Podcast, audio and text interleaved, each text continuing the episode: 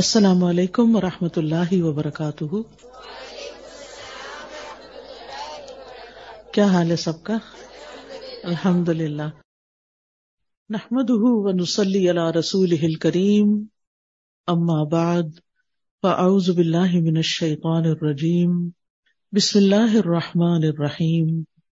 رب اشرح لی صدری ویسر لی امری واحلل عقدۃ من لسانی یفقہوا قولی. اللہ سبحانہ وتعالی نے انسان کو پیدا کیا اور اس کو عقل دی. اس عقل کی وجہ سے انسان نے اس زمین میں بہت سی چیزوں کو ایکسپلور کیا اور دنیا میں زندگی گزارنے کے اس نے بہت سے طریقے سیکھے. اس زندگی میں ہم بہت سے کام کرتے ہیں، بہت سی ہماری ضروریات ہیں اور ان کو ہم پورا کرنے کے لیے طرح طرح کے طریقے آزماتے ہیں اور ان میں جو بیسٹ پریکٹسز ہوتی ہیں ان کو اختیار کر لیتے ہیں. ہماری ضرورت ہے کھانا پینا، تو آپ دیکھیں کہ اس میں کتنی ورائٹی ہے اور کتنے طریقے ہیں. اور اب جو کہ دنیا سمٹ گئی ہے ٹیکنالوجی کی وجہ سے، تو لوگوں نے ایک دوسرے سے بھی بہت کچھ سیکھا. مشرق نے مغرب سے، مغرب نے مشرق سے. جس ملک میں بھی جائیں ہر طرح کے کھانے اویلیبل ہیں. اسی طرح لباس کے معاملے میں، اسی طرح ہاؤسنگ کے معاملے میں، بہت ساری چیزیں ہیں جو انسانوں نے اپنی عقل استعمال کر کے، اپنی صلاحیتوں کو استعمال کرتے، ترقی کرتے کرتے اپنی صرف ضروریات نہیں بلکہ اپنی خواہشات کو بھی پورا کرنے کے بہت سے طریقے نکال لیے ہیں. اسی طرح انسان کا لباس ہے، انسان کے باقی زندگی کے کام کاج ہیں. لیکن اللہ سبحانہ وتعالیٰ نے انسان کو صرف جسم نہیں دیا اور صرف جسم کی ضروریات نہیں دی کہ جس میں انسان عقل استعمال کرے. انسان کو اللہ نے روح بھی دی ہے اور اس کی اپنی ضروریات ہیں اور اس کے اپنے تقاضے ہیں.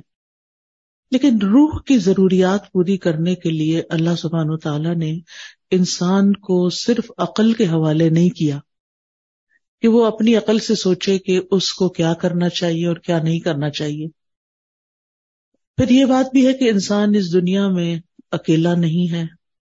ہم کہیں بھی کسی آئی لینڈ پہ جا کے نہیں رہ سکتے، ہمیں انسانوں کے ساتھ رہنے کی ضرورت ہوتی ہے.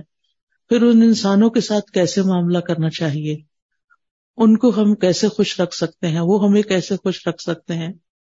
ہماری ان تمام ضروریات کو پورا کرنے کے لیے، یعنی ہماری روح کی ضروریات، ہماری انسانوں کے ساتھ معاملہ کرنے کی ضروریات، اور اسی طرح دیگر کچھ اور ضروریات بھی ایسی ہیں کہ جن کو انسان صرف اپنی عقل کی بنا پہ پورا نہیں کر سکتا. اس کے لیے اللہ سبحانہ وتعالیٰ نے رسول بھیجے، ان پر کتابیں بھیجیں. رسولوں نے انسانوں کو جینے کا ڈھنگ سکھایا، اچھے برے کا فرق بتایا، عقل کی رہنمائی کی اور انسانوں کو خوشگوار زندگی بسر کرنے کا طریقہ سکھایا. عام طور پر انسان کی غلط فہمی رہی ہے اور وہ یہ سمجھتا رہا ہے کہ اگر اس کی خواہشات پوری ہو جائیں گی تو اس کو ایک خوشگوار زندگی مل جائے گی تو خوش ہو جائے گا. اسی لیے ہم دیکھتے ہیں کہ ہم اپنی خواہشات کی تکمیل میں بھاگ دوڑ کرتے ہیں، لیکن کچھ ہی عرصے کے بعد ہمیں پتہ چلتا ہے کہ جو کچھ ہم زندگی میں چاہتے تھے وہ سب کچھ تو مل گیا، پر دل اب بھی خوش کیوں نہیں؟ تو کس چیز کی کمی ہے؟ وہ اندر ایک ویکیوم سا کیوں ہے، ایک خلا کیوں ہے، ایک اداسی سی کیوں ہے، ایک بے اطمینانی اور بے سکونی سی کیوں ہے؟ وہ کیسے دور ہوگی؟ اس کے لیے انسانوں نے اپنے اپنے طریقے ایجاد کیے اور اپنے طریقوں سے اس ضرورت کو پورا کرنے کی کوشش کی، لیکن ناکام رہا. ہاں، اللہ کے وہ سمجھدار بندے جنہوں نے پیغمبروں کی بات کو مان لیا اور اس کے مطابق اپنی زندگی کو ڈھال لیا اور اللہ سبحانہ تعالیٰ کو پہچان لیا اور اس کے بندے بن کے رہے، تو انہوں نے اپنی زندگی کو بھی خوشگوار بنا لیا. اور پھر انہوں نے یہ جان لیا کہ زندگی صرف یہ نہیں ہے، یہ تو ایک امتحان کے لیے، زندگی تو اس کے بعد شروع ہوگی. لہذا انہوں نے اس زمین پر وہ کام کیے کہ جس سے ان کی دنیا بھی سنورے اور عاقبت بھی سنورے. بہرحال آج میں کچھ وہ باتیں آپ سے کروں گی کہ جس سے آپ کو اس دنیا میں اچھی سی زندگی بسر کرنے کے کچھ اصول، کچھ ضابطے ہاتھ آئیں، تاکہ ہم یہاں بھی سکون سے زندگی بسر کر سکیں، اور بحیثیت مسلمان چونکہ ہمارا ایمان ہے کہ مرنے کے بعد ہم دوبارہ اٹھائے جائیں گے. جیسے اللہ تعالیٰ نے پہلی دفعہ پیدا کیا، اس کے لیے کچھ مشکل نہیں کہ وہ ہمیں دوبارہ بھی پیدا کر دے. یعنی دوبارہ کی زندگی کا ثبوت کیا ہے؟ پہلی دفعہ پیدا ہونا. یہ زندگی دلیل ہے اس بات پر کہ مرنے کے بعد ایک اور زندگی بھی ہو سکتی ہے، اور ہم سب دوبارہ اٹھائے جائیں گے، اور جب اٹھائے جائیں گے پھر اللہ تعالیٰ کے حضور پیش کیے جائیں گے، اور پھر ہمارے اعمال تولے جائیں گے، اور پھر اس کے مطابق ہمارا ٹھکانہ بنے گا. کچھ لوگ جنت میں جائیں گے، کچھ جہنم میں جائیں گے. جنت میں جانے والوں کے بھی درجات ہیں، اور جہنم میں جانے والوں کے بھی درکات ہیں. عربی زبان میں درجہ کہتے ہیں جو اوپر کو چیز جاتی ہے، اور درک کہتے ہیں جو نیچے کو جاتی ہے. ان المنافقین فی الدرک الاسفل، یعنی سب سے نچلے گڑھے میں منافق ہوں گے. تو کچھ لوگ جنت میں جو جائیں گے، جنت میں بھی ان کے درجات ہوں گے. جنت کے بارے میں ایک روایت میں آتا ہے کہ اس کے 100 درجے. کچھ لوگ پہلے درجے پہ ہوں گے، کچھ 20ویں پہ ہوں گے، کچھ 30ویں پہ، اور کچھ آخری جنت الفردوس میں ہوں گے. اور یہ درجات کس بنا پر ہوں گے؟ قرآن مجید میں آتا ہے لِكُلٍّ دَرَجَاتٌ مِّمَّا عَمِلُوا، ہر ایک کے درجات ہیں اس کے مطابق جو انہوں نے عمل کیے. یعنی جیسے عمل ہوں گے، جتنے عمل ہوں گے، اس کے مطابق درجہ ملے گا. دنیا میں بھی انسان جیسے جتنی کمائی کرتا ہے، محنت کرتا ہے، کام کرتا ہے، اتنا مال اکٹھا کر لیتا ہے. عمل کا بھی یہی حال ہے، جتنا انسان عمل کرتا ہے، کوشش کرتا ہے، اور اس کے مطابق پھر آخرت کے درجات کما لیتا ہے. اب یہ ہماری اپنی چوائس ہے کہ ہم اپنے لیے کیا چاہتے ہیں. بہرحال خوشگوار زندگی بسر کرنے کا پہلا اصول یہی ہے جو قرآن نے ہمیں دیا ہے کہ انسان عمل صالح پر، نیک کاموں پر، خیر کے کاموں پر توجہ کرے اور ان کو بجا لانے کی کوشش کرے. اس میں ہم سورۃ النحل میں دیکھتے ہیں، آیت نمبر 97 ہے، من عمل صالحا من ذکر او انثی وهو مؤمن فلنحیینہ حیاۃ طیبہ وَلَنَجْزِيَنَّهُمْ أَجْرَهُمْ بِأَحْسَنِ مَا كَانُوا يَعْمَلُونَ. جو کوئی نیک عمل کرے گا، جو بھی کوئی اچھا کام کرے گا، خواہ مرد ہو یا عورت ہو، شرط یہ کہ وہ مومن ہو، وَهُوَ مُؤْمِنٌ فَلَنُحْيِيَنَّهُ حَيَاةً طَيِّبَةً، تو ہم اس کو ضرور عمدہ زندگی بسر کروائیں گے. حیات طیبہ، یہ آخرت کی بات نہیں ہو رہی، یہ دنیا کی بات ہو رہی ہے کہ دنیا میں بھی اس کو ایک اچھی پیور لائف ملے گی، صاف ستھری زندگی ملے گی. اور اس کا تعلق انسان کے ظاہر سے بھی ہے اور انسان کے دل سے بھی ہے. اور پھر اس کے بعد وَلَنَجْزِيَنَّهُمْ أَجْرَهُمْ، ان کو ان کے اعمال کا بدلہ بھی ضرور دیں گے. بِأَحْسَنِ مَا كَانُوا يَعْمَلُونَ، اس بہترین طریقے پر جو وہ عمل کرتے تھے. یعنی جس کوالٹی کا، جس درجے کا وہ عمل کرتے ہوں گے، اسی درجے کے مطابق ان کو وہاں بدلہ بھی دیا جائے گا. اس لیے ہمارا فوکس اس بات پر ہونا چاہیے کہ ہم اپنی زندگی میں نیک اعمال کی طرف متوجہ ہوں.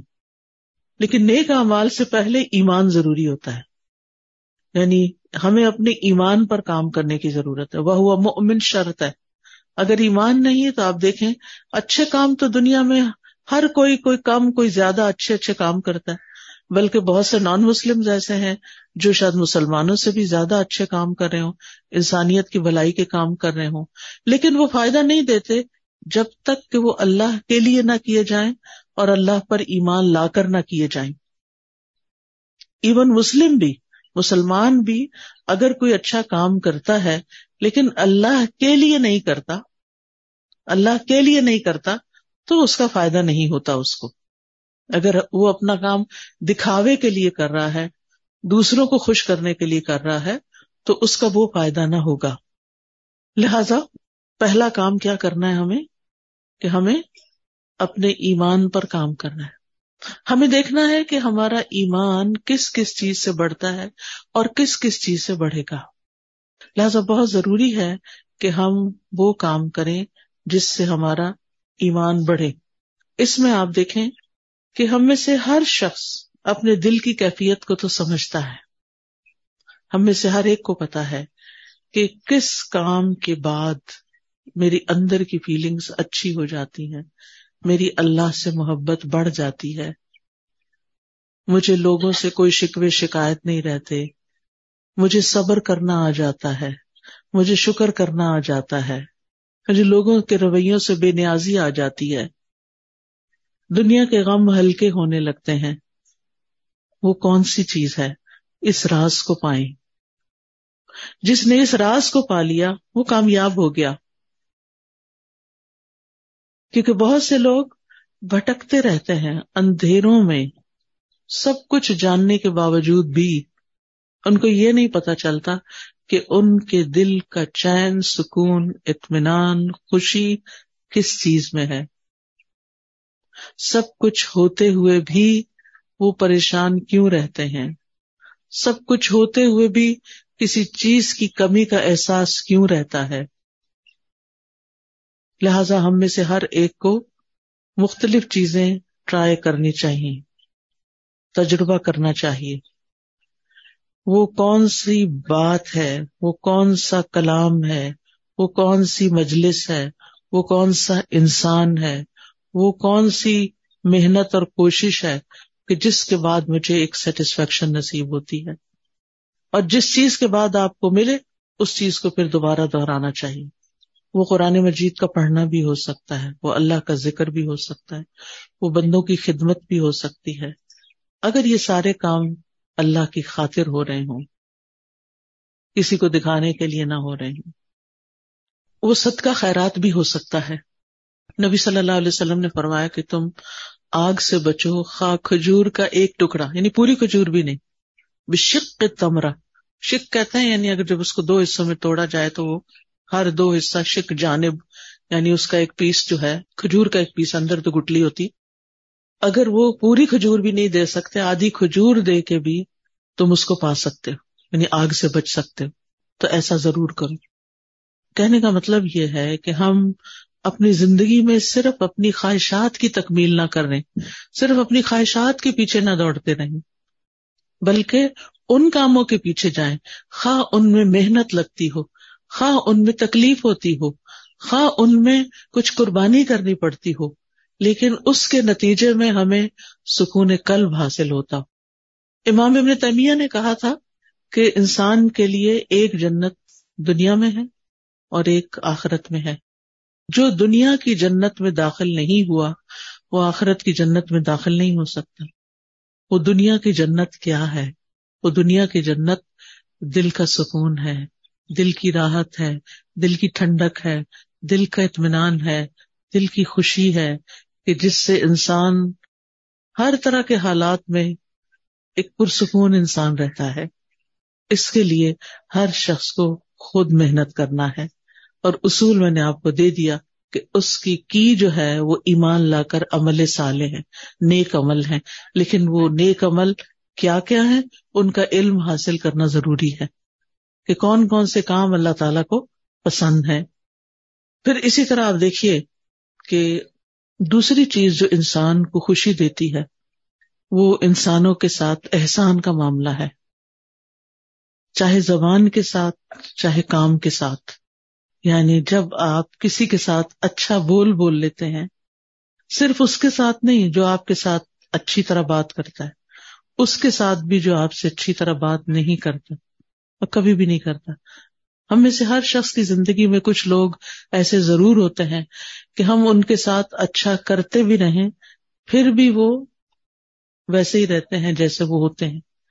لیکن ایسی جگہ پر جب انسان اپنی سیٹسفیکشن کے لیے اچھا کرتا ہے تو مزہ نہیں آتا, لیکن جب اللہ کے لیے کرتا ہے تو اس کا دل خوش ہو جاتا ہے کہ میں نے وہاں نیکی کی, میں نے اس کے ساتھ نیکی کی جس سے مجھے کوئی جواب نہیں ملنا. لہذا قولوا للناس حسنا, لوگوں سے جب بھی بات کریں, چاہے آپ کے ملازم ہوں, چاہے آپ کے رشتے دار ہوں, چاہے آپ کہیں کام کرتے ہیں تو آپ کے کولیگز ہوں, چاہے آپ کہیں پڑھاتے ہیں تو آپ کے شاگرد ہوں، کوئی بھی ہو، بڑوں کے ساتھ پھر بھی انسان عزت کا اور احترام کا ایک معاملہ کرتا ہے، لیکن عموماً اپنے جیسوں کے ساتھ پھر ویسا ہی کرتا ہے جیسے اس کے ساتھ کیا جا رہا ہوتا ہے، اور اس کو ہم جسٹیفائی بھی کرتے ہیں، ہم یہ کہتے ہیں وہ بھی تو کرتا ہے نا، وہ بھی تو ایسے ہی کرتا ہے، ایسے کو تیسا ہی ہونا چاہیے۔ یہ اصول ہم نے خود بنا لیا، ایسے کو تیسا، یہ قرآن سے ٹکراتا ہے، ایسے کو تیسا نہیں۔ جو برا کرے، ہمیں کیا تعلیم دی گئی ہے کہ ہم اس کے ساتھ اچھا کریں، ادفع باللتی ہی احسن، برائی کو اس طریقے سے دور کرو جو زیادہ اچھا طریقہ ہو۔ تو انسانوں کے ساتھ احسان، بات کے ذریعے بھی کوئی اچھی بات ان کو بتائیں، کوئی اچھا مشورہ دیں، اگر ان کو کوئی پریشانی ہے یا ان کو کسی بات میں کوئی مشکل پیش آئی ہوئی ہے تو ان کی اس مشکل کا حل تلاش کرنا۔ تو زبان کے ذریعے آپ کسی کو تسلی دے سکتے ہیں، کسی کا دل خوش کر سکتے ہیں، تو یہ احسان کا معاملہ ہے۔ اور دوسرا، عمل کے ساتھ، کام کے ساتھ، جن لوگوں کے ساتھ ہمارا دن رات کا انٹریکشن ہوتا ہے، ہمیں یہ معلوم ہوتا ہے کہ ان کی ضروریات کیا ہیں، ان کے وہ کون سے کام ہیں جو میں کر سکتی ہوں، میں کہاں ان کے کام آ سکتی ہوں، اور پھر جب آپ وہی کام کرتے ہیں تو آپ کو خاص خوشی نصیب ہوتی ہے۔ ایک خوشی انسان کو اپنی خواہشات کی تکمیل سے ہوتی ہے کہ جو لوگ آپ کو اچھے لگتے ہیں آپ ان کے لیے کچھ کرتے ہیں تو آپ کو بہت اچھا فیل ہوتا ہے، تو وہ بھی ایک خوشی ہوتی ہے، لیکن وہ دراصل آپ اپنی خواہش پوری کر رہے ہوتے ہیں۔ لیکن ایک احسان وہ ہوتا ہے کہ آپ اللہ کی خاطر، للہ، صرف اللہ کو راضی کرنے کے لیے، اور کسی بدلے اور کسی صلے کی کوئی توقع نہیں۔ انما نطعمکم لوجہ اللہ لا نرید منکم جزاء ولا شکورا، ہم تو تمہیں صرف اللہ کی خاطر کھلا رہے ہیں، ہم تم سے نہ کوئی بدلہ چاہتے ہیں، شکریہ بھی نہیں چاہتے، حتیٰ کہ ہم یہ بھی نہیں آپ پہ بوجھ ڈالتے کہ آپ ہمارے لیے دعا کریں، کیونکہ سلف صالحین کسی نیکی کے جواب میں دعا کا مطالبہ کرنے کو بھی بدلہ سمجھتے تھے۔ وہ کہتے تھے کہ کسی سے یہ مت کہو کہ میں نے آپ کے ساتھ یہ کیا ہے جو بس آپ مجھے اس کے بدلے میں دعا دے دیں، نہیں، وہ خود دے دے تو یہ اس کا احسان ہے اور اس کو دینی چاہیے، کیونکہ انسان بعض اوقات کسی کی نیکی کا، کسی کے احسان کا بدلہ اس شکل میں نہیں دے سکتا جو احسان اس نے ہم پہ کیا ہوتا ہے۔ ہاں، دو شکل میں ہم اس کو بدلہ دے سکتے ہیں، اس کی غیر موجودگی میں اس کی اتنی تعریف کریں کہ دل میں تسلی ہو جائے کہ ہم نے بدلہ دے دیا۔ یہ بدلہ دینے کا ایک طریقہ ہے۔ مثلاً کسی نے آپ کو پانی پلایا، اب وہ پلا کے تو کہیں چلا گیا، کوئی اجنبی تھا، راہ گزرتے ہوئے آپ سفر کر رہے تھے، آپ کو پیاس لگی، آپ نے کسی سے کہا کہ یہ پانی مجھے دے دو، اس نے دیا، وہ چلا، بات ختم، نہ آپ اس کو جانتے نہ وہ آپ کو جانتے، اب آپ بدلہ کہاں سے دیں گے اس کو؟ وہ تو ایک منٹ کے لیے ٹھہرا بھی نہیں کہ آپ سے شکریہ یا کوئی نذرانہ وصول کرے۔ اب آپ کی پیاس بجھی تو آپ کے دل سے دعا اٹھی، یہ آپ کا اپنا فرض بنتا ہے کہ آپ اس کے لیے کچھ کریں، اور بہترین چیز آپ کیا کر سکتے ہیں کہ اس کے لیے دعا دے سکتے ہیں، اور پھر اپنی منزل پہ پہنچ کے اس کی تعریف کر سکتے ہیں کہ ایسا اور ایسا شخص مجھے راستے میں ملا کہ جس کی یہ اور یہ خوبیاں تھیں، اور اگر کوئی کسی کو جانتا ہو تو اس وقت بھی۔ عام طور پر آپ دیکھیے کہ ہم اپنی مجلسوں میں جب بھی کسی کا ذکر کرتے ہیں عموماً نیگیٹو وے میں کرتے ہیں، اچھے انداز میں کم ہی کرتے ہیں اور کم ہی لوگوں کا کرتے ہیں۔ حتیٰ کہ اپنے والدین کے لیے بھی ہماری زبان سے اچھے الفاظ کم ہی نکلتے ہیں، ان سے بڑھ کے تو ہم پر کبھی کسی نے احسان نہیں کیا۔ ہم سب سوچیں کہ ہم سب اپنے والدین کا، ان کے تو کئی ایک حقوق ہے نا، ان میں سے ایک یہ ہے کہ ان کی زندگی میں بھی اور ان کے مرنے کے بعد بھی ان کو اچھے الفاظ سے یاد کیا جائے۔ ہم جب بہن بھائی آپس میں مل کے بیٹھتے ہیں تو اپنے والدین کی کتنی خوبیاں بیان کرتے ہیں، یا اپنے دوستوں میں بیٹھتے ہیں یا ان کے دوستوں کے ساتھ بیٹھتے ہیں تو ان کی کتنی نیکیاں یا کتنے احسان ہمیں تو یاد بھی نہیں رہتا، ہم تو دیکھتے بھی نہیں کہ یہ احسان ہے ان کا۔ پھر اسی طرح اور لوگ ہوتے ہیں ہماری زندگی میں جنہوں نے ہم پہ احسان کیا ہوتے ہیں، کوئی نانی دادی ہوتی ہے، کوئی اور ٹیچر ہوتی ہے، کوئی رشتے دار ہوتی ہے، کئی لوگ ہوتے ہیں نا. ایک انسان جب گرو کرتا ہے, بڑا ہوتا ہے, تو کئی لوگوں کا اس میں ہاتھ ہوتا ہے.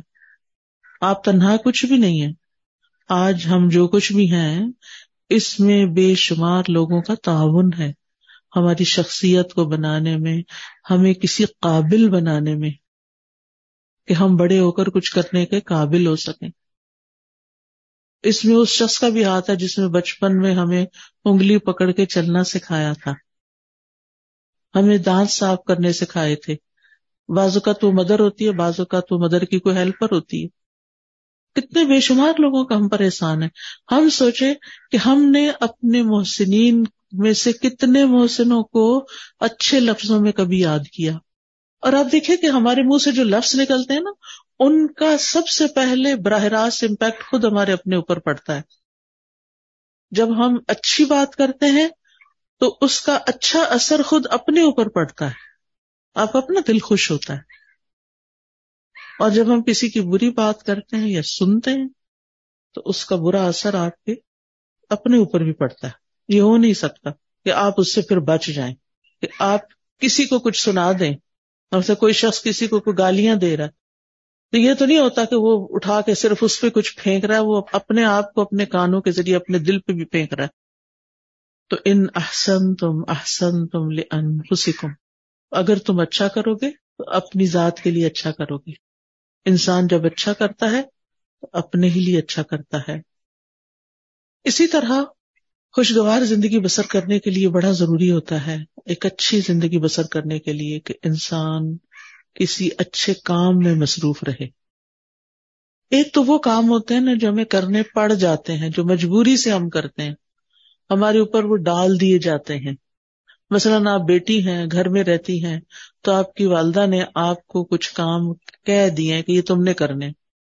جیسے ہم اپنے بچوں کے ساتھ کرتے ہیں کچھ کام, بیٹے کے ذمہ کچھ, بیٹی کے ذمہ کچھ, وہ تو کرنا ہی ہے کہ آپ کا فرض بنتا ہے کہ آپ جس گھر میں رہتے ہیں, جہاں سے آپ سارے فائدے اٹھاتے ہیں, وہاں آپ پے بیک بھی کریں, کچھ نہ کچھ واپس لوٹائیں, کچھ نہ کچھ اس گھر کی خیر خواہی کریں. لیکن یہ کافی نہیں ہے, یہ تو فرض کے درجے میں ہے نا. جو احسان ہوتا ہے نا وہ فرض سے آگے کی چیز ہوتی ہے, ٹھیک ہے نا.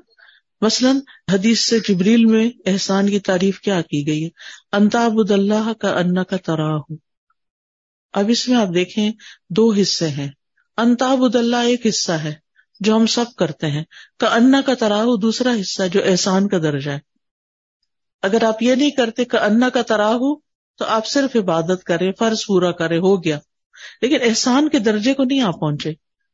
احسان کے درجے کو وہ پہنچتا ہے جو اسے خوبصورت انداز میں نبھاتا ہے. تو اس میں آپ دیکھیے کہ ہم سب اپنی زندگی میں کوئی نہ کوئی ایسا مقصد رکھیں, کوئی نہ کوئی ایسی چیز کریں جو ہمارے روز مرہ کے فرائض سے آگے کی چیز ہو. اس میں ہم کوئی علم سیکھنے کی بات کر سکتے ہیں, کوئی سکھانے کی کر سکتے ہیں, کوئی ایسا ہنر اللہ نے آپ کو دیا ہے کہ جس سے آپ خلق خدا کو کوئی فائدہ پہنچا سکتے ہیں. اور جو لوگ اپنی جوانی میں مصروف زندگی گزارنا سیکھ لیتے ہیں, اپنے وقت کو لغو اور فضول بیکار باتوں سے بچا کر اچھے کاموں میں لگاتے ہیں, ان کا بڑھاپا بڑا خوشگوار ہوتا ہے. میں نے مختلف لوگوں کے بڑھاپے دیکھے ہیں, کچھ کے انتہائی مزریبل کہ رو رو کے انہوں نے وقت کاٹا زندگی کا آخری, اور کچھ کا انتہائی خوشگوار, جن میں سے الحمدللہ میری اپنی والدہ محترمہ تھی. ہم 12 بہن بھائی تھے, انہوں نے 13 بچے جنم دیے, 13واں فوت ہو گیا تھا, لیکن 12 انہوں نے پال کے جوان بڑے کیے اور ان کی تربیت کی, اور وہ ساری زندگی انتہائی مصروف رہی انہی بچوں کی پیدائش اور پرورش اور تعلیم اور شادی اور ان سب چیزوں میں. لیکن اللہ سبحانہ و تعالیٰ نے ان کو کچھ لمبی زندگی دے دی کہ جب وہ 60s کے بعد ان سب کے فرائض سے فارغ ہوئی تو انہوں نے نئے سرے سے تعلیم حاصل کرنا شروع کر دی. انہوں نے باقاعدہ داخلہ لے کے الہدا میں تعلیم القرآن میں کورس کرنا شروع کیا, نوٹس بنانے شروع کیے, ٹیسٹ دینے شروع کیے, اسٹوڈینٹس کے ساتھ اتنے ہمبل طریقے سے بیٹھتی تھی کہ جیسے وہ بھی ایک اسٹوڈینٹ ہیں, یونیفارم پہنتی تھی, اور بچیوں کے ساتھ ایسی ہی دوستی رکھی ہوئی تھی جیسے کسی اپنے ہم عمر کے ساتھ ہوتی. بے شمار بچیاں ان سے مشورے لیتی, کوئی کچھ بات کرتی, کوئی کچھ, یعنی سب کی وہ نانی اماں تھی. اور پھر ایک دفعہ کورس ختم ہوا, پھر دوبارہ شروع کر دیا, پھر تجوید کورس میں داخلہ لے لیا.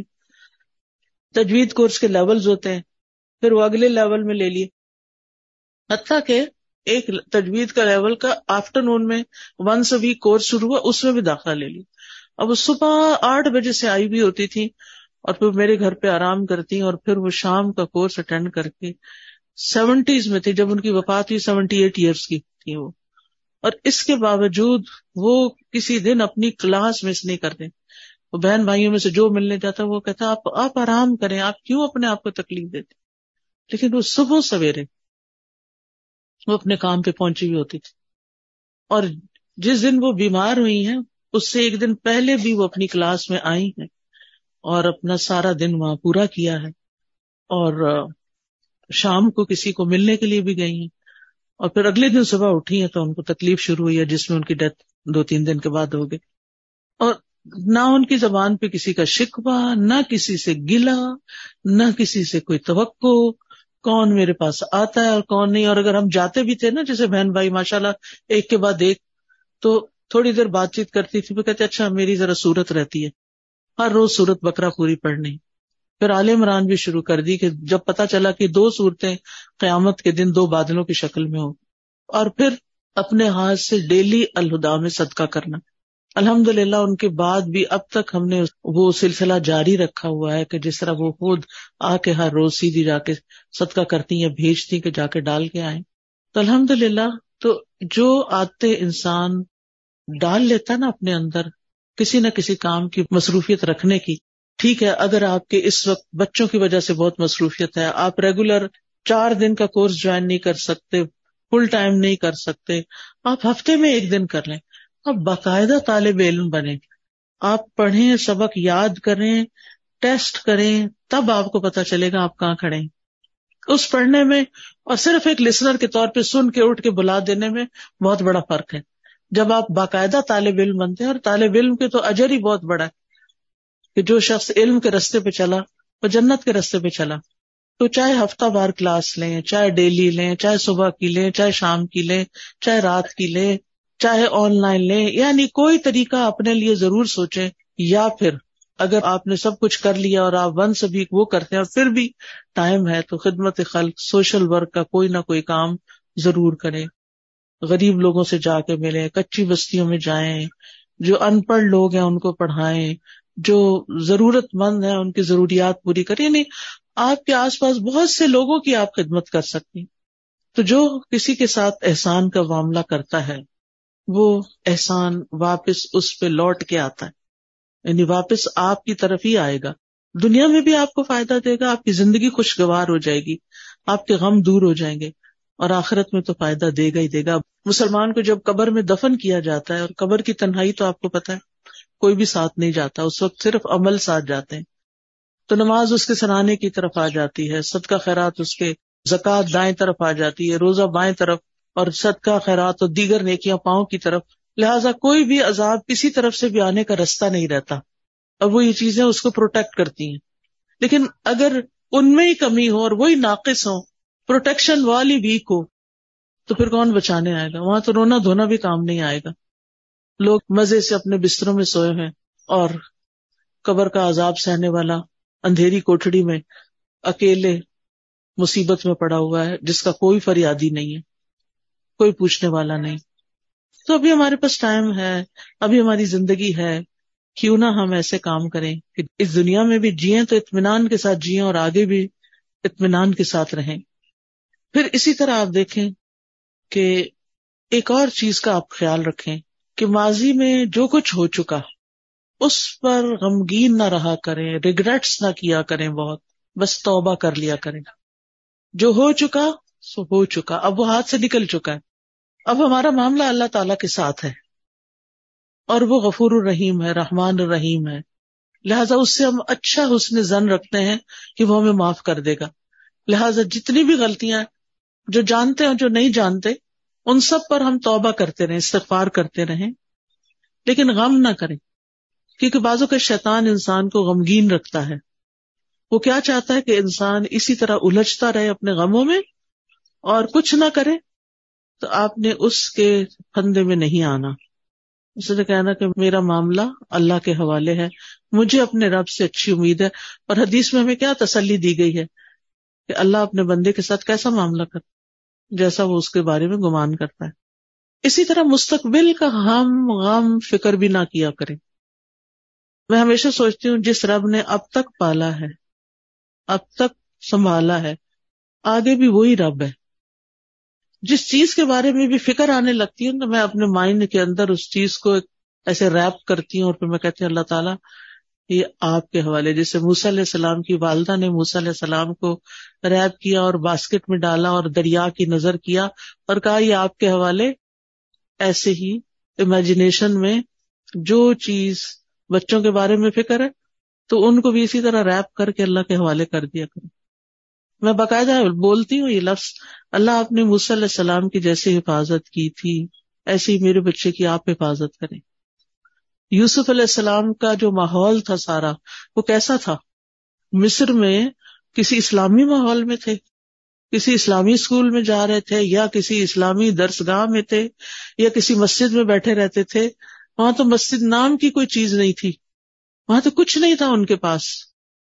ہر طرف برائی کے مواقع تھے. کس نے حفاظت کی؟ اللہ نے حفاظت کی. ہر وقت بچوں کے لیے پریشان نہ رہا کریں. آپ کہا کریں کہ اللہ میں نے ان کو تیرے حوالے کیا، آپ نے یوسف علیہ السلام کی حفاظت کی تھی، آپ میرے بچے کے ایمان اور دین کی بھی حفاظت کریں، اور اللہ کرے گا. تو جس چیز کے بارے میں آپ فکر کرتے ہیں نا، اس کے لیے اپنی تدبیر ضرور کریں، کوشش کریں، محنت کریں، لیکن ہر چیز ہمارے ہاتھ میں نہیں ہے، اللہ کے ہاتھ میں ہے. اور اللہ کا جب اذن ہوتا ہے تو وہ چیز ہو جاتی ہے. انما امره اذا اراد شيئا ان يقول له كن فيكون.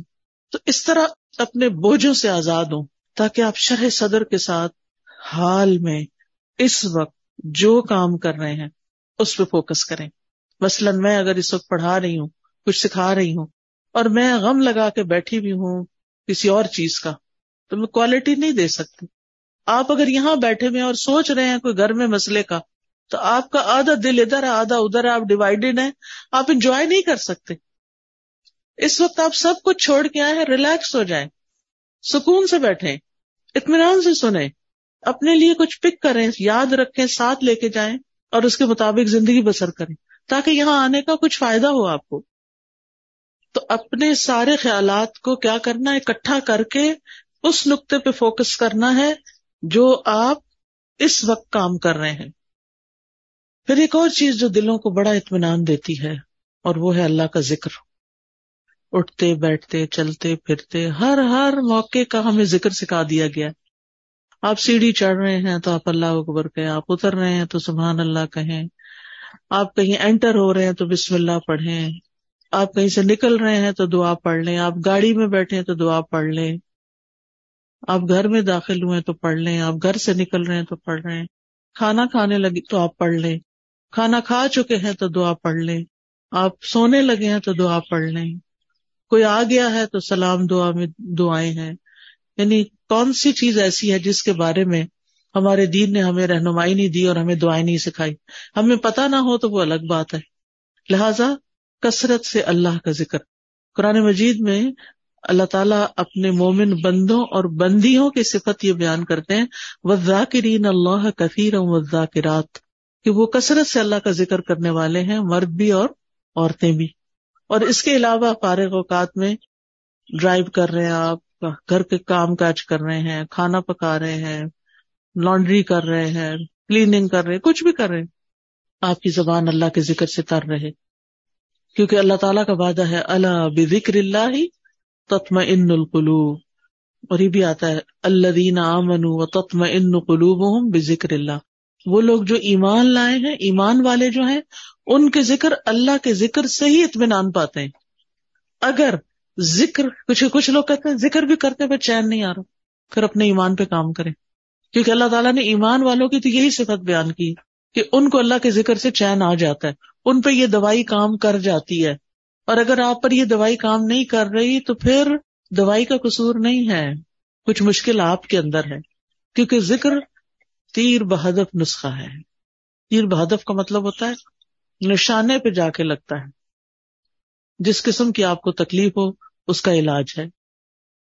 پھر اسی طرح اپنی روزمرہ کی گفتگو میں اللہ کی نعمتوں کا ذکر شروع کر دیں, اللہ کی نعمتوں کو دیکھنا شروع کریں, چھوٹی چھوٹی باتوں پر شکر ادا کریں. مثلاً آپ واش روم میں جاتے ہیں, ٹیپ کھولتے ہیں, گرم پانی آتا ہے, صرف ہاتھ دھو کے وضو کر کے نہا کے باہر نہ نکلیں, بلکہ کیا کریں, دل ہی دل میں, ادھر اللہ کا ذکر تو نہیں ہم نے کرنا ہوتا واش روم میں کھڑے ہو کر, دل ہی دل میں کریں شکر ہے شکر. لفظ شکر منہ سے نکالتے جائیں, شکر کا لفظ بولنا تو واش روم میں منع نہیں, شکر ہے شکر ہے شکر ہے. اسی طرح کوئی بھی اور چیز جو آپ کے گھر میں اللہ نے آپ کو سہولت دی ہوئی, مثلا سردی ہے اور اللہ نے آپ کو ہیٹر جیسی نعمت دی ہوئی ہے, آن کرتے ہوئے آف کرتے ہوئے اللہ تیرا شکر ہے تو نے یہ نعمت دے رکھی ہے. کتنے ہی لوگ ایسے ہیں جن کے پاس یہ نعمت نہیں ہے, کتنے ہی لوگ ہیں جن کے پاس پورا لباس بھی نہیں ہے, ان کے پاس آپ جیسی رضائی بھی نہیں ہے, ان کے پاس جوتے بھی نہیں ہیں, جرابیں بھی نہیں ہیں, پورا کھانا بھی نہیں ہے.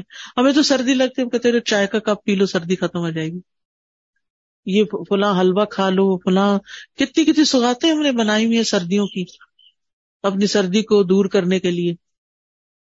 کیسی کیسی نعمتیں اللہ نے دی ہیں. یعنی صرف کھانے کی حد تک تھوڑی رہتے ہیں ہم سب کہیں نہ کہیں سے کچھ نہ کچھ بچا کے کر کے ہم اپنے لیے کچھ نہ کچھ ایکسٹرا بنا لیتے ہیں. کتنے لوگ ہیں جن کے پاس یہ سب کچھ, پھر بھی ہم روتے ہیں کیونکہ ہم شکر ادا نہیں کرتے. آپ چل سکتے ہیں, آپ بول سکتے ہیں, آپ کو کوئی اچھی سی خوشبو آتی ہے, شکر, اللہ تیرا شکر. اللہ کی نعمتوں پر شکر ادا کرنا سیکھیں, اور لوگوں سے بھی بات کریں تو نعمتوں کا ذکر کریں, مسائل کا نہ ہر وقت کریں. مشکل پتہ کیا ہے, ہم صرف مسئلے مسائل کو ڈسکس کرتے ہیں. یہ مسئلہ پیش آ گیا, وہ مسئلہ پیش آ گیا, یہ مسئلہ حل نہیں ہوا, وہ مسئلہ حل نہیں ہوا. شوہر گھر آئے گا تو مسائل کی پٹاری کھل جائے گی, بچوں سے ملاقات ہوگی تو مسائل ہیں. کیوں ہر وقت مسائل کی باتیں کریں؟ مسائل جس وقت یاد آئے نا, دیر اینڈ دین دل ہی دل میں اللہ کو پکار لیا کریں, اللہ تعالیٰ یہ مسئلہ تو ہے, بس آپ حل کر دیں, سارے خزانے تیرے ہاتھ میں, آپ نہیں کرنا ہے. اور واقعی ہم نے خود تو کرنا نہیں ہوتا, کوشش ضرور کریں لیکن بندوں کے پاس حل کوئی نہیں ہے. بندے آپ کی طرح یا آپ سے بھی زیادہ کمزور ہوتے ہیں. جن بندوں پہ ہم ریلائے کر رہے ہوتے ہیں وہ بعض اوقات ہم سے بھی کمزور ہوتے ہیں. اسی لیے اللہ تعالیٰ نے قرآن مجید میں ایک مثال دی ہے. اللہ کے سوا جنہوں نے اور سہارے بنا رکھے ہیں, اولیاء بنا رکھے ہیں, مددگار سمجھ رکھے ہیں, ان کی مثال مکڑی کی طرح ہے جو ایک گھر بناتی ہے, اور گھروں میں سب سے کمزور گھر مکڑی کا ہوتا ہے. اگر مثال کے طور پر کہیں مکڑی کا جالا لگا ہوا ہے اور آپ ذرا سلپ ہونے لگے, پکڑے ذرا جالے کو, سہارا دے گا آپ کو؟ نہیں, کمزور ہے وہ جالا. کمزوروں کا سہارا چھوڑ کر سب سے طاقتور کا سہارا پکڑیں, اللہ پر توکل کریں, اللہ کا سہارا لیں, اللہ سے مدد مانگیں, اس پر یقین رکھیں. ہر چیز اس کے ہاتھ میں ہے, بیدہ الملک, ساری بادشاہت ساری ملکیت اسی کی ہے, وَهُوَ عَلَى كُلِّ شَيْءٍ قَدِيرٌ, اور وہ ہر چیز پر پوری قدرت رکھتا ہے. پھر آپ دیکھیں کہ جو چیزیں آپ کو پریشان کرتی ہیں نا, ان کی کسی وقت لسٹ بنا لیں, مجھے یہ بھی فکر ہے, مجھے یہ بھی فکر ہے, یعنی کیا کیا کیا کیا کیا کیا پریشان کرتا, کیا کیا غمگین کرتا. ہاتھ پہ ہاتھ رکھ کے نہیں بیٹھے رہیں, لسٹ بنائیں, کیا بادر کر رہا ہے, کیوں کر رہا ہے, اس مسئلے کا حل کیا ہے, ٹھیک ہے نا. تو ان مسائل کے حل کی کوشش بھی کرنی ہے, مسائل لکھ لینے, اس کا حل. پھر آپ دیکھیں کہ کن لوگوں کے پاس اتنی عقل سمجھ ہے کہ جو اس کو جان. مثلاً آپ بیمار ہوتے ہیں, کس کے پاس جاتے, یہ کس کے پاس جانا چاہیے, سب چپ بیٹھے, لگتا جاتے ہی نہیں. ڈاکٹر کے پاس, ڈاکٹر شفا دیتا ہے, نہیں تو پھر کیوں جاتے ہیں, ذریعہ بنتا ہے, ٹھیک ہے. اس کوشش کی وجہ سے جو ہم پر لازم کی گئی ہے کہ کوئی مسئلہ پیش آ جائے تو اس کو دور کرنے کے لیے کوشش کریں, یہ یقین رکھتے ہوئے کہ کوشش ہماری طرف سے اور شفا اللہ کی طرف سے. ہم جا رہے ہیں ڈاکٹر کے پاس, ڈاکٹر اپنے علم کی روشنی میں ہمیں مشورہ دے گا, دوائی دے گا, اس دوا میں شفا اللہ ڈالے گا, ایسے سوچا کریں. ٹھیک ہے, گیزر خراب ہو جائے تو کس کے پاس جاتے ہیں؟ پلمبر کے پاس. اسی طرح جس قسم کا کوئی مسئلہ پیش آتا ہے زندگی میں, اس کا حل کس کو اللہ نے سکھایا, کون ہو سکتا ہے, بس اس کے پاس جائیں. ہر ایک کے سامنے, یہ نہیں کہ دوست کا فون آیا تو اس کو کہانی سنا, آج گیزر خراب ہو گیا تھا, پھر ٹھنڈا پانی تھا, پھر یہ ہو گیا وہ, کتنا وقت اپنا بھی ضائع کیا اور اس کو بھی بیزار کیا. وہ کیا کر سکتی ہے اپنے گھر میں بیٹھی ہوئی آپ کے گیزر کے لیے؟ ہاں, یہ ہو سکتا ہے. آپ کو نہیں پتا کسی اچھے پلمبر یا کسی اچھے کام کرنے والے, آپ اسے یہ کہہ سکتی آج یہ مسئلہ پیش آیا ہے, تمہارے علم میں کوئی ہے جو یہ مسئلہ حل کر سکے؟ اگر ہے تو ٹھیک, ورنہ آگے چلو, کوئی اور بات کرو. ہم عقل کا ثبوت نہیں تھا, ہر بات ہر ایک سے نہیں کرنی ہوتی. ہم سمجھتے ہیں جو سامنے آ گیا, جو مل گیا, اس کو ہم اپنی کہانی سنا دیں گے کہ مسئلہ حل ہو جائے گا. ایسا نہیں ہوتا مسئلہ حل. پھر اگر وہ حل نہیں کرتا, یا ہم اگر اسے غلط توقع, غلطی ہماری, غلط توقع ہم نے رکھی, پھر اگر مسئلہ حل نہیں ہوا تو پھر ہمیں اس سے شکوہ ہو جاتا ہے, پھر ہم اس سے ناراض ہو جاتے ہیں, اس نے تو میرے لیے کچھ کیا ہی نہیں. بھئی وہ بےچارہ کر ہی نہیں سکتا تھا, غلطی تو آپ کی کہ آپ نے اس کو پکڑا. ٹھیک ہے, اور ویسے بھی جب تک مسئلہ حل نہیں ہوتا نا, تو اپنے آپ کو تسلی دینے کے لیے سوچا کریں کہ مجھ سے بھی زیادہ بہت سے لوگ ایسے ہیں جن کے اس سے بھی زیادہ مسائل ہیں.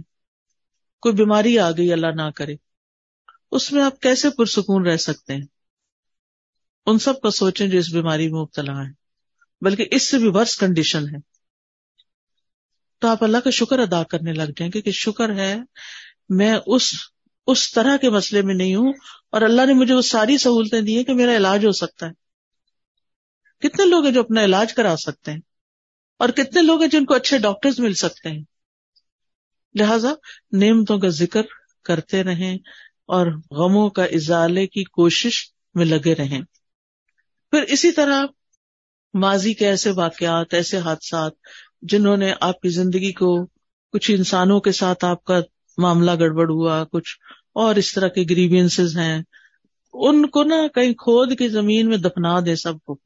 وہ پنجابی میں کہتے ہیں نا مٹی پاؤ, ان پہ لٹرلی مٹی ڈالیں. آپ نا اپنے امیجنیشن سے کام لیا کریں کہ آپ امیجنیشن میں گڑا کھود رہے ہیں, اور پھر اس میں وہ سارا مسئلہ ڈال کے, اوپر مٹی ڈال کے دفن کر دیا اور بھلا دیا, بس ختم. کوئی بات بھی کرے تو انہیں کہیں الماضی لا یذکر. عربی میں ایک محاورہ ہے الماضی لا یذکر. ایک شخص کے بارے میں آتا ہے کہ اگر کوئی اس کو تکلیف دیتا یا کسی کے ساتھ اس کا کوئی ایسا معاملہ ہو جاتا, اور پھر وہ شخص شرمندہ ہو کے اس کے پاس آتا کہ مجھے معاف کر دو, میں نے فلاں وقت میں تمہارے ساتھ ایسا کیا, تو وہ یہی بولتا الماضی لا یذکر, ماضی کی باتیں نہیں دہراتے, جو ہو گیا اب ذکر نہیں کروں. کہتے ہیں وہ فوت ہو گیا اور کسی کو خواب میں آیا کہ اللہ نے تمہارے ساتھ کیا معاملہ کیا, تو کہتا کہ الماضی لا یذکر, میرے بھی پچھلے سارے گناہ معاف کر دیجیے. تو انسان ہے نا, انسانوں سے ہمیں تکلیف پہنچ جاتی ہے, لیکن ہم نے رہنا بھی ان کے ساتھ ہوتا, تو پچھلی باتوں کا نہ کھوتے کو ریتتے رہا کریں, اور دعا کیا کریں اللہ میرے ذہن سے نکال دے یہ باتیں. بعض اوقات یہ ہوتا ہے کہ شادی کے موقع پر کوئی مصیبت ہو جاتا ہے, شوہر کی طرف سے ایسی تکلیف پہنچتی ہے یا کسی اور کی طرف سے, یا کبھی بچوں کی طرف سے بھی, اور وہ ہرٹ کرتی ہے باقاعدہ. ان سب کو نکال دیں زندگی سے, ایز اف ہوئی نہیں. پھر ایک بڑی خوبصورت دعا ہے نبی صلی اللہ علیہ وسلم کی, جو زندگی کو خوبصورت بنانے کے لیے فائدہ مند ہے. اللہم اصلح لی دینی الذی ہوا عصمت امری, واصلح لی دنیای التی فیہا معاشی, واصلح لی آخرتی التی فیہا معادی, واجعل الحیات زیادۃ لی فی کل خیر, واجعل الموت راحۃ لی من کل شر. یہ دعا زبانی یاد کر لیں اور اس کو دن میں کم از کم ایک دفعہ تو ضرور پڑھا کریں, ساری چیزیں ٹھیک ہو جائیں گی. اس میں دین, دنیا, آخرت, ہر چیز کو ٹھیک کرنے کی بات ہے. پھر اسی طرح بعض اوقات انسان اپنے اوپر قابو نہیں پا سکتا, اپنے ہاتھوں مجبور ہوتا ہے, چاہے غصے کا وقت ہو، چاہے غم کا وقت ہو، چاہے خوشی کا وقت ہو. بعض اوقات ہم خوشی میں بھی آپے سے باہر ہو رہے ہوتے ہیں، تو ایسی صورت میں اللہ تعالیٰ سے دعا کیا کریں، اللہم رحمتک ارجو فلا تکلنی الی نفسی طرفۃ عین واصلح لی شأنی کلہ لا الہ الا انت. اے اللہ، میں تیری رحمت کی امید رکھتی ہوں، تو مجھے میرے نفس کے حوالے ایک آنکھ جھپکنے کی دیر بھی نہ کرنا، ایک لمحے کے لیے بھی مجھے میرے نفس کے حوالے نہ کرنا، کیونکہ ان النفس لامارۃ بالسوء، یا تو نفس کسی برائی کی طرف لے جائے گا، یا نفس کوئی بری بات یاد کر لے گا پچھلی اور اس سے پریشانی کھڑی ہو جائے گی. تو لا الہ الا انت، اللہ الہ تو ہی میرا ہے. تو انشاءاللہ یہ دعائیں دل کو مضبوط کرتی ہیں، اور پھر جب دل مضبوط ہو جاتا ہے تو اللہ پہ توکل بڑھ جاتا ہے، اور جو اللہ پہ توکل کرتا ہے اللہ اس سے کافی ہو جاتا ہے. وَمَن يَتَوَكَّلْ عَلَى اللَّهِ فَهُوَ حَسْبُهُ، جو اللہ پہ توکل کرتا ہے اللہ اس کا کام بنا دیتا ہے. پھر اسی طرح یہ ہے کہ اپنی زندگی میں اچھے لوگوں کے حالات زندگی پڑھا کریں، صحابہ کے بارے میں، صحابیات کے بارے میں، نبی صلی اللہ علیہ وسلم کی سیرت، قصص القرآن، کیسے ان لوگوں نے صبر کیا، کیسے زندگیاں گزاری، نیک لوگوں کے حالات، علماء کے حالات، محدثین کے، مفسرین کے، فقہاء کے، جنہوں نے کچھ کام کیے ہیں زندگی میں. آپ کو اس سے بہت خوشی ملے گی. ایسی کتابیں ہیں، جب میں یہاں پڑھتی تھی تو بہت لائبریریاں تھیں، دیال سنگھ لائبریری تھی، آئی ڈونٹ نو ابھی ہے یا نہیں. پھر اسی طرح یہ کلب روڈ پہ لائبریری تھی، میں اس میں بھی جایا کرتی تھی، مال پہ جو کلب روڈ پہ لائبریری. پھر اسی طرح یونیورسٹیز کی لائبریری، کالجز کی لائبریریز، اور جگہوں پہ لائبریری. تو آپ ایسی کتابیں لا کے بھی پڑھ کے واپس کر سکتے ہیں، ورنہ یہ کہ اب تو نیٹ پہ ہر چیز اویلیبل ہے. ایسے لیکچرز اردو اور انگلش میں موجود ہیں جو حیات صحابہ اور صحابیات اور علماء امت کے بارے میں، مسلم ہیروز کے بارے میں موجود ہیں، ان کو سنیں. اس سے یہ ہے کہ آپ کی زندگی صراط مستقیم پہ آئے گی، کیونکہ ہم ہر روز کہتے ہیں اہدنا الصراط المستقیم صراط الذین انعمت علیہم غیر المغضوب علیہم ولا الضالین، آمین. تو انشاءاللہ ان لوگوں کی زندگی میں آپ کو بڑی بڑی رہنمائیاں ملیں گی. پھر اسی طرح یہ ہے کہ زندگی میں اعتدال بڑا ضروری ہے، خوشی میں اعتدال، غم میں اعتدال، محبت میں اعتدال، نفرت میں اعتدال، ہر چیز میں توازن اور اعتدال. پھر اسی طرح لوگوں کے رحم و کرم پہ خود کو نہیں چھوڑنا کہ انہوں نے کچھ کہہ دیا تو آپ پریشان ہو گئے، انہوں نے کوئی تعریف کر دی تو آپ خوش ہو گئے. خوشی لوگوں میں نہیں ڈھونڈے، خوشی اپنے اندر ڈھونڈے، within yourself. آپ لوگوں کے مرضی پہ جینا نہ شروع کریں، اللہ کی مرضی پہ جیئیں. اب لوگ ایسا لباس چاہتے ہیں تو ہم ویسے بن جائیں، کیوں بن جائیں؟ میرا رب تو کچھ اور چاہتا ہے، لوگ کچھ اور چاہتے ہیں، میں نے تو لوٹ کے رب کے پاس جانا ہے. میں کیوں لوگوں کو خوش کرتی رہوں؟ مجھے تو اپنے رب کو خوش کرنا ہے. اور اسی طرح تمام معاملوں میں. پھر آپ دیکھیے کہ جب آپ کوئی بھی ایسی چیز کریں گے یعنی جو رب کی مرضی کے مطابق ہوگی، رب کی مدد سے ہوگی، رب کی خاطر ہوگی، تو اس چیز میں برکت بہت ہو جائے گی. للہ وباللہ وعلی اللہ، اللہ کے لیے، اللہ کی مدد سے اور اللہ پہ بھروسہ کرتے ہوئے. اور پھر یہ کہ اپنے اوپر ناجائز بوجھ نہ ڈالا کریں. مومن اپنے آپ کو ذلیل نہیں کرتا، ایسے فتنوں اور ایسے کاموں میں نہیں پڑتا کہ جن کا وہ بوجھ نہ اٹھا سکے. لہذا جذبات میں آ کے ایسے کام مت شروع کر دے کہ جن کو آپ 2 دن کر کے پھر تھک جائے اور کہ اب میں نہیں کر سکتا. جو بھی کام شروع کریں بیبی سٹیپ لیں، چھوٹا چھوٹا کریں، پھر آگے بڑھتے جائیں. ورنہ بڑا بھی کام کرنا ہے نا، 1000 میل کا بھی سفر طے کرنا ہے تو 1 قدم سے شروع کریں اور پھر پہنچ جائیں گے آپ اپنی منزل کو. لیکن زندگی میں چلتے رہیں، کچھ کرتے رہیں. اللہ تعالیٰ ہمیں اس کی توفیق عطا فرمائے. وآخر دعوانا ان الحمدللہ رب العالمین. تو آپ میں سے اگر کوئی کچھ بات کرنا چاہتا ہے تو یو آر موسٹ ویلکم. السلام علیکم استاد جی. وعلیکم السلام. میں پوچھنا چاہتی ہوں کہ آپ جو دعائیں ہمیں بتاتی ہیں، سکھاتی ہیں، تو یہ ہمیں کہاں سے ملیں گی؟ ہم یاد کرنا چاہتے ہیں. جی 2 چیزیں ہیں. اچھا سوال کیا آپ نے، سب کا بھلا ہو جائے گا. مجھے نہیں معلوم یہاں کوئی اسٹال لگا ہوا یا نہیں، لیکن قرآنی اور مسنون دعائیں جو ہیں اور ایاک نستعین، اس کے اندر یہ دعائیں ہیں. اسی طرح اگر آپ کے پاس آئی فون یا اینڈرائیڈ ہے تو اس میں ایپ ہے دعائیں کے نام سے. آپ اگر الہدیٰ انٹرنیشنل ٹائپ کریں نا سرچ میں جا کے جہاں سے ایپس نکلتی ہیں, تو وہاں الہدیٰ انٹرنیشنل ٹائپ کریں تو وہاں جتنی بھی ایپس ہم نے بنائی ہیں وہ ساری آ جائیں گی. اس میں قرآنی اور مسنون دعاؤں کی ایپ الگ بھی آ جائے گی, سونے جاگنے کی بھی آ جائے گی, اور ایک دعائیں کے نام سے ساری دعاؤں کو اکٹھا کر دیا گیا وہ بھی آ جائے گی.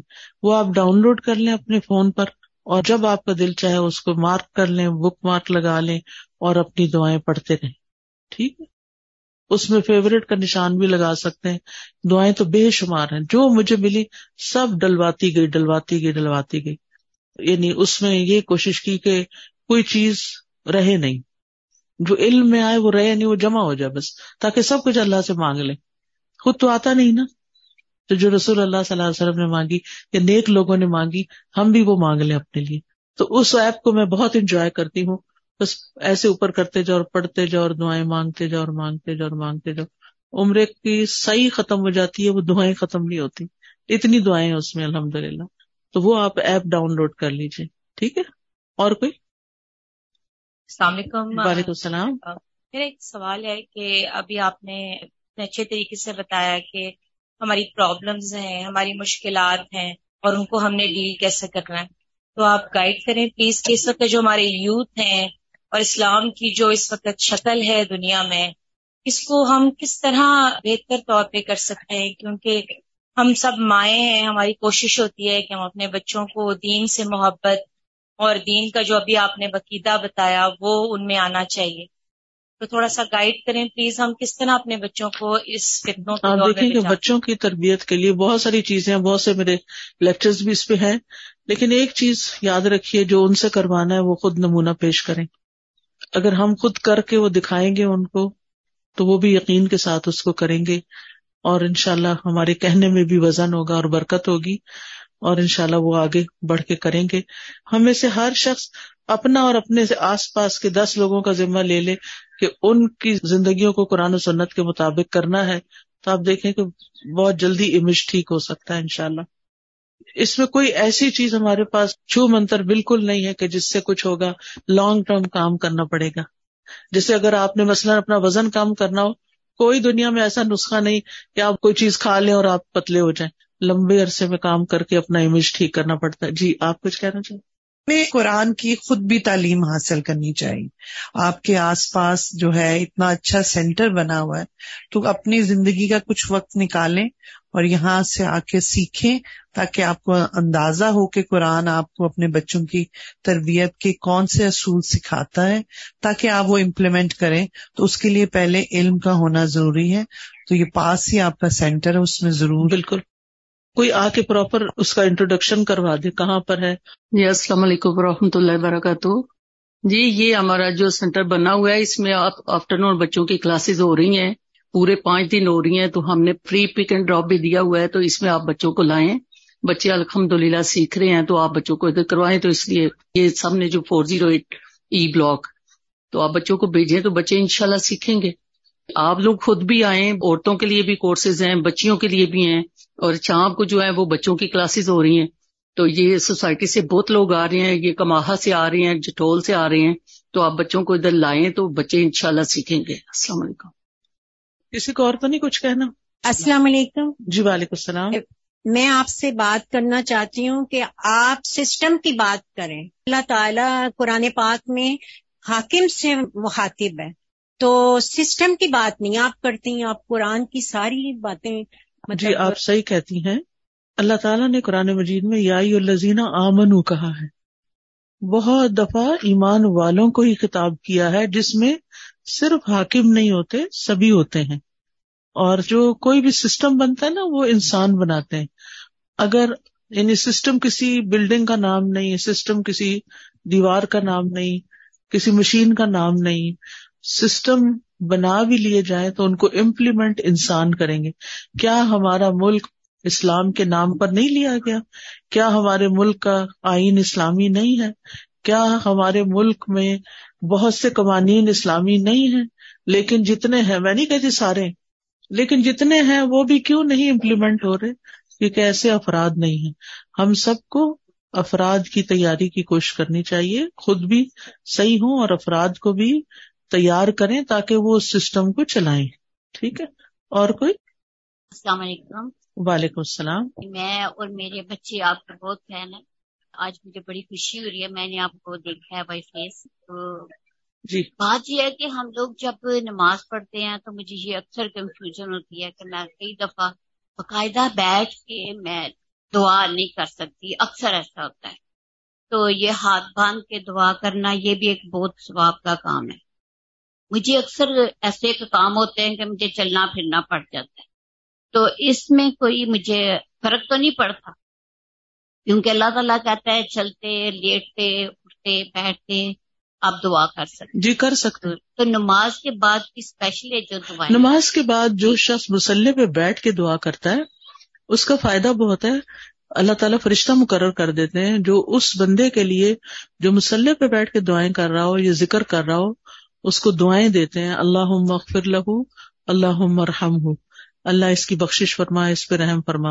لہٰذا اگر آپ نیچے نہیں بیٹھ سکتے آپ کرسی پہ وہیں بیٹھ جائیں، ٹھیک ہے، لیکن بیٹھ کے کریں. اللہ یہ کہ آپ کا کوئی ایسا کام ہے، آپ کو جلدی اٹھنا ہے، بچوں کا ناشتہ بنانا ہے، کوئی اور کام کرنا ہے، تو پھر دعائیں نہ چھوڑیں، ساتھ ساتھ بھی کر لیں. افضل یہ ہے کہ بیٹھ کے کریں. السلام علیکم استاذہ. وعلیکم السلام. استاذہ میں آپ کی جو جدہ سینٹر ہے اس میں ابلا ستارہ اور ابلا ہمنا کی طالبہ ہوں. ٹھیک ہے.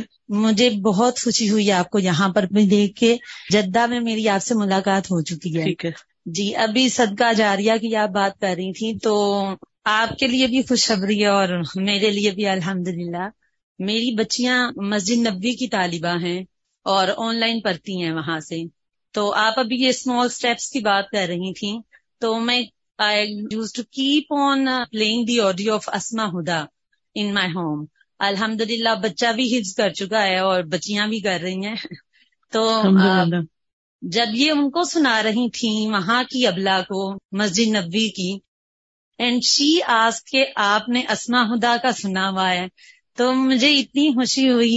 آپ بھی ماں ہیں الحمدللہ، آپ کو بھی ان کی بشارت دنیا میں بھی اللہ تعالیٰ اچھے کام ان سے بھی لے. اور میری بچی کی بھی آواز سن کے انہوں نے پک کیا کہ یہ وہاں سے پڑھ کے آئی ہیں کہیں. الحمدللہ جی. بس یہ چھوٹے چھوٹے سے سٹیپس اگر ہم آئے لیں گی تو بالکل کچھ نہ. ہم جی جی بعض اوقات یہ سوچتے ہیں ہمارے پاس ریسورسز نہیں. الحمدللہ ہم ایسے دور میں پیدا ہوئے ہیں کہ ہمارے پاس آن لائن بہت سے ریسورسز موجود ہیں. کوئی بھی نہیں تو بھی ہم تنہا نہیں، بہت کچھ ہے ہم جس سے فائدہ اٹھا سکتے ہیں. السلام علیکم. وعلیکم السلام. ساتھ میں مجھے یہ کوشچن کرنا ہے، جیسے آج کل بچوں کے ہم لوگ ریلیشنز کے لیے کوششیں کر رہے ہیں. بچوں کی چوائسیز ہوتی ہیں، بعض دفعہ فیملی پریشر ہوتا ہے کہ نہیں یہاں آپ کریں، تو اس میں ہم لوگ کو کیا کرنا چاہیے؟ بعض دفعہ ہوتا ہے ان کی چوائس میں ہم نکاح وغیرہ بھی کر دیتے ہیں، ہوتا ہے کہ چلو جائز طریقے سے آپ ایک دوسرے سے ریلیشن قائم رکھیں، بٹ گرلز کے جو ہوتے ہیں لڑکیوں کے پیرنٹس وہ پسند نہیں کرتے کہ بچہ بچی زیادہ آپس میں ملیں، اور اس میں پھر وہی ہوتا ہے کہ پرابلمز ہو گئیں، کچھ بھی ہو گیا، اور بچہ کی تھوڑے عرصے بعد پتہ چلتا ہے چوائس بدل گئی نکاح کے باوجود کہ جی مجھے یہاں نہیں کرنا مجھے یہاں کرنا ہے. اس طرح کے ماحول کے کیسے بچوں کو ٹیکل کریں؟ اصل بات یہ ہے نا کہ دین سے دوری کی وجہ سے بہت سارے مسائل ہیں. اللہ کا تقوی نہیں ہے، اللہ کا خوف نہیں ہے، زندگی کو ایک فن بنایا ہوا ہے. اللہ تعالیٰ سمجھ دے بس. جزاکم اللہ خیرن. چونکہ اب میں اس سے زیادہ آگے گئی تو آپ کی نماز لیٹ ہو جائے گی. آپ کو گھر پہنچ کے مغرب وقت پر پڑھنی چاہیے، کیونکہ ان صلاۃ کانت علی المؤمنین کتابا موقوتا، نماز مومنوں پر وقت کی پابندی کے ساتھ فرض کی گئی ہے، تو اس کا اہتمام کیجیے. بارک اللہ فیکم. سبحانک اللہم و بحمدک، اشہد ان لا الہ الا انت، استغفرک و اتوب الیک. السلام علیکم و رحمۃ اللہ وبرکاتہ.